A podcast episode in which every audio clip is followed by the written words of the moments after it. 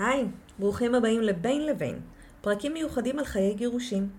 בפרקים קצרים אלה אביא סיפורים מהקליניקה ומהחיים ומידע על נושאים שונים הקשורים לגירושים. אני מאיה, מדריכת הורים גרושים ומתגרשים, גרושה בעצמי והם לשני ילדים. אני נושמת וחיה את עולם הגרושים כבר למעלה מעשר שנים. הפודקאסט הזה מביא את הקול של הגרושים, את העולם שלהם, על כל המורכבויות והיתרונות. אני אשמח אם תדרגו את הפודקאסט באפליקציות השונות, כדי שיותר מאזינים יוכלו ליהנות ממנו. אז פתיח, ומתחילים.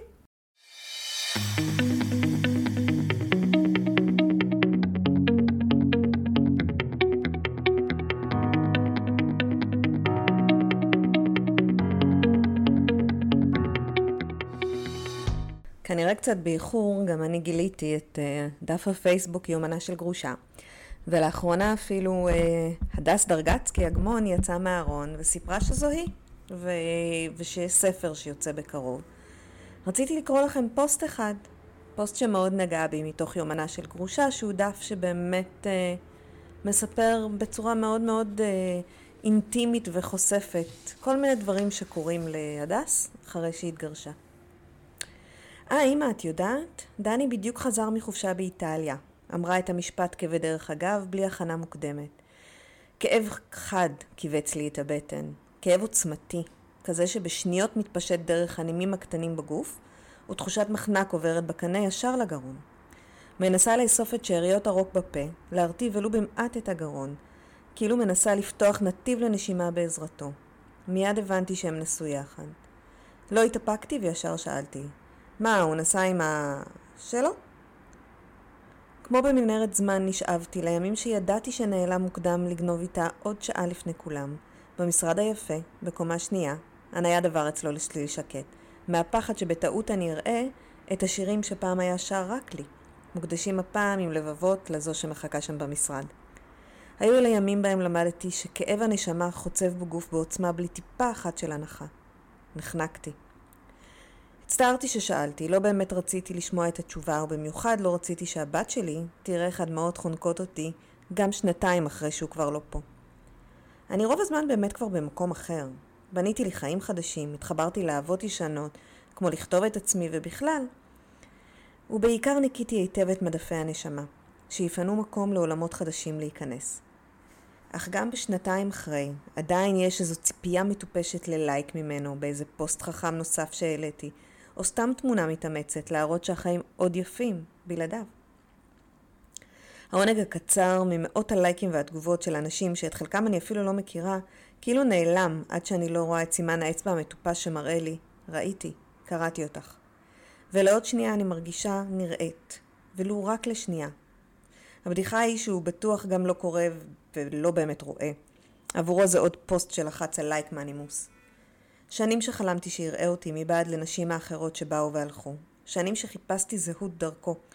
שנים הייתי שקופה לעצמי, בלי יכולת לראות איזו אישה יפה ועוצמתית צמחתי להיות. תמיד בחרתי לראות את האין, ומה עדיין לא. את הפגם שמכסה עוד פינה של קסם נעלם. אני יודעת שה...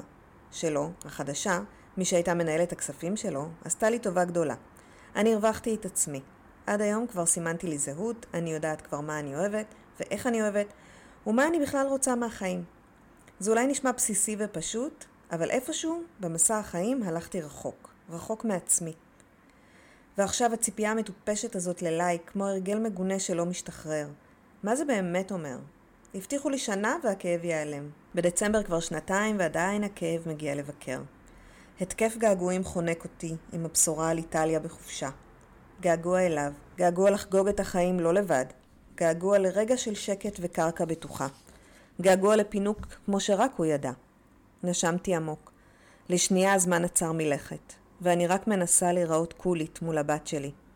אבל היא הרגישה את תחושת המחנק והחליפה מיד את זווית המבט. כמה כוח יש למילים. משפט שנאמר כבדרך אגב, בשנייה לחץ על כפתור ההפעלה. זה פוסט נורא חושפני, שאומר הרבה על מה שאנחנו מעדיפים לא להגיד, על התמונות היפות אחרי הפרידה. נורא צחקתי פעם כשדיברתי עם חברה ואמרתי לה שכל מי ששם את השיר I'm happy בפייסבוק שלו, אני בטוחה שהוא אומלל. כאיזושהי פסאדה להראות לעולם החיצוני. וואו, אני בסדר, בסדר, נפרדנו, אבל אני טובה יותר. הנה, ניצחתי, אני חוגגת את החיים. אבל בעצם, אני לא. אני בוכה, אני בחדר, אני שבורה, ואני לא מעיזה להראות לאף אחד שזה כואב. ואני תוהה למה. למה בעצם אנחנו לא מרשים לעצמנו להגיד, וואלה, פרידה, כאב, כואב? למה אנחנו מוכרחים לנצח במלחמה הזאת, להראות לו שאנחנו פי אלף יותר שווים בלעדיו, במקום להגיד, הייתה תקופה, הייתה תקופה משמעותית, והיא נגמרה, וקשה לי, אני אעבור אותה. אני עברתי הרבה בחיים, אני אעבור גם את זה. אני אחזור להיות עצמי, אני אצמח מהמשבר הזה, אבל כרגע, כרגע רע לי. זה כל כך אה, טבעי, וזה כל כך מה שקורה. למה אנחנו מתעקשים לא לעשות את זה? למה אנחנו מתעקשים להראות תמונת ניצחון, כשבפנים אנחנו בוכים? אני מניחה שחלק גדול מזה זה האגו שלנו, זה איזושהי תחרות מול בן הזוג השני, כי הרי כבר התגרשנו וכבר קשה לנו, ועוד פרידה ועוד פרידה. זה קשה, הלב נשבר כל כך הרבה פעמים, ש, שממש קשה לנו להודות בזה, אנחנו אולי לא רוצים אה, להודות בעוד כישלון. אבל זו הדרך, הדרך שלנו רצופה בכישלונות, אני לא כל כך אוהבת לקרוא להם כישלונות, יותר התנסויות. ניסינו, הצלחנו, ניסינו, לא הצלחנו. מכל דבר כזה הרי אנחנו כל כך לומדים, אנחנו יוצאים כל כך אחרת. הדס כותבת כאן, אני הרווחתי את עצמי לעצמי. אני היום כבר סימנתי לי זהות. אני יודעת כבר מה אני אוהבת, ואיך אני אוהבת, ומה בכלל אני רוצה מהחיים. זה אולי נשמע בסיסי ופשוט, אבל איפשהו במסע החיים הלכתי רחוק, רחוק מעצמי. וזה קורה לכל כך הרבה מאיתנו. אנחנו פשוט הולכים לאיבוד בתוך הזוגיות, הזהות שלנו, מי אנחנו. ולפעמים צריך לעצור רגע ולראות מי אנחנו בלעדיו. מי אנחנו לא כבת זוגו של, בן זוגה של. מי אנחנו לעצמנו, מה אנחנו אוהבים, על מה ויתרנו בשביל שלום בית. אולי אה, העדפנו להישאר בשבתות בבית ולא לנסוע באופניים כדי שיהיה שקט תעשייתי. אולי שכחנו שאנחנו נורא אוהבים ללמוד כי מטלות הבית וכל הדברים דרשו מאיתנו המון המון אה, זמן. אולי שכחנו מי אנחנו באמת. והנה הזמן שלנו הגיע, לגלות, למצוא מי אנחנו, לשים את המוזיקה שאנחנו אוהבים בבית בקולי קולות ולרקוד. להשתחרר, לבדוק, ללכת לחנות ולראות, אני אוהבת את הארנק הזה או את הארנק הזה? מה הטעם שלי, ולא מה הטעם שיחמיא לי עם בן זוגי, או לא מה שבעלי ישמח שאני אקנה. מי אני? הפוסט הזה גרם לי לחשוב הרבה. לחשוב על uh, המצג שלנו אחרי הפרידה, לחשוב על זה שאנחנו לפעמים מאבדים את עצמנו בתוך זוגיות. לחשוב על איך נכון או מה נכון לנו, לעצמנו לעשות. כי הרבה אנשים אומרים, ואני מסכימה, עד שלא נאהב את עצמנו, מי יוכל לאהוב אותנו? אני חושבת שאחת הדרכים שלנו זה למצוא את האישורים מתוכנו ולא מבחוץ. לא להגיד אני יפה כי מישהו אמר לי שאני יפה, אלא להרגיש יפה. לא להגיד וואלה אני נורא חכמה כי מישהו אחר אמר לי את זה, אלא באמת באמת לחשוב על עצמי שאני יפה וחכמה ונהדרת. וקשה לי לתת לכם מרשם ולהגיד לכם, הנה, אם תעשו א', ב' וג', אז, אה, אז הכל יסתדר. אין לי נוסחה אחת שתגיד לכם uh, מה לעשות. זה קשור מאוד להתפתחות עצמית, לגילוי, לניסוי וטעייה, לראות מי אני ומה אני. אחד הדברים שפעם אמרו לי ונשאר איתי הרבה זה שלמה את נותנת את המפתחות לביטחון העצמי שלך לכל כך הרבה אנשים האחרים?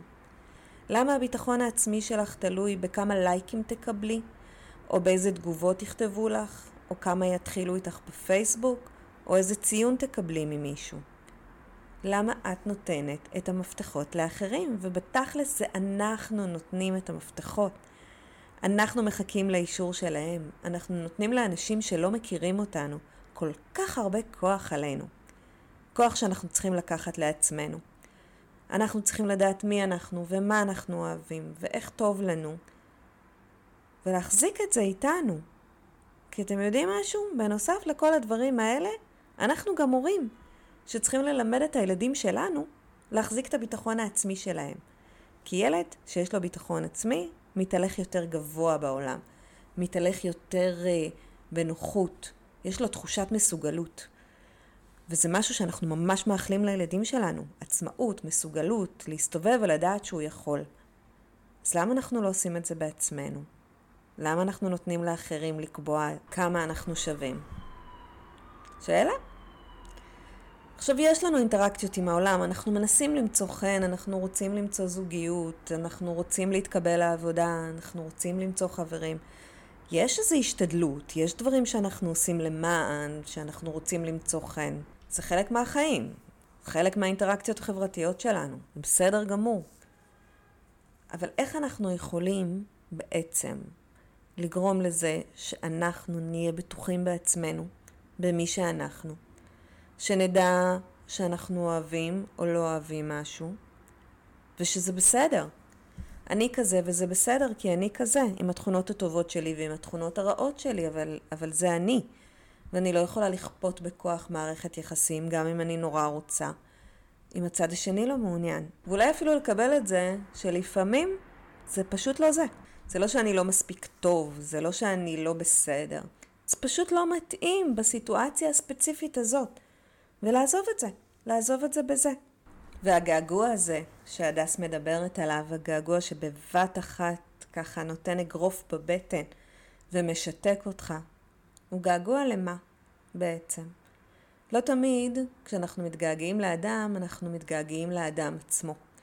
לפעמים אנחנו מתגעגעים לתחושה שהוא נתן לנו, למשהו שהוא ראה בנו, להרגיש כמו שהרגשנו כשהיינו ביחד. כי אנחנו יודעים שזה לא הלך ושיש לזה סיבה. ואנחנו יודעים שזה לא התאים אם זה נגמר בסוף. אבל אנחנו מאוד מתגעגעים להרגשה, למשהו שהוא גרם לנו להרגיש. ואולי את זה כדאי לנו לחפש בזוגיות הבאה שלנו, ההרגשה שעשתה לנו טוב. אז אוקיי, חטפנו את המכה בבטן, והתכווצנו, ונעלבנו, ונפגענו, וחווינו את כל התחייה ואת הקושי מחדש. ואז אנחנו נושמים, ואומרים, בסדר, נמשיך הלאה. כי אני באמת באמת מאמינה שבהמשך הדרך מחכה לנו משהו יותר טוב, ויותר שלם, ויותר מתאים לנו. שיהיה לנו אחלה יום. עד כאן הפרק שלנו להיום. אני אשמח לשמוע מה חשבתם עליו. שתפו אותי בוואטסאפ האישי או בדף הפייסבוק החיים הסודיים של הגרושים. אם יש לכם שאלות, או שאתם רוצים לדבר איתי, אם אתם רוצים להגיב על משהו ששמעתם בפרק, או שאתם רוצים לספר סיפור משלכם, אתם יותר ממוזמנים לוואטסאפ הפרטי שלי. קישור לוואטסאפ מצורף לתיאור הפודקאסט בפלטפורמה שבה אתם אה, שומעים את הפודקאסט. אתם יכולים למצוא אותי גם באתר שלי www.maya.com ובקהילת הפייסבוק שאני מנהלת, הורים.גרושים, קהילת הגרושים והמתגרשים. באתר ובקבוצה תוכלו ליהנות מתכנים בנושא גירושים והורות לילדים, וכן מידע על ליווי אישי וסדנאות מיוחדות להורים מתגרשים וגרושים טריים. מחכה לכם שם.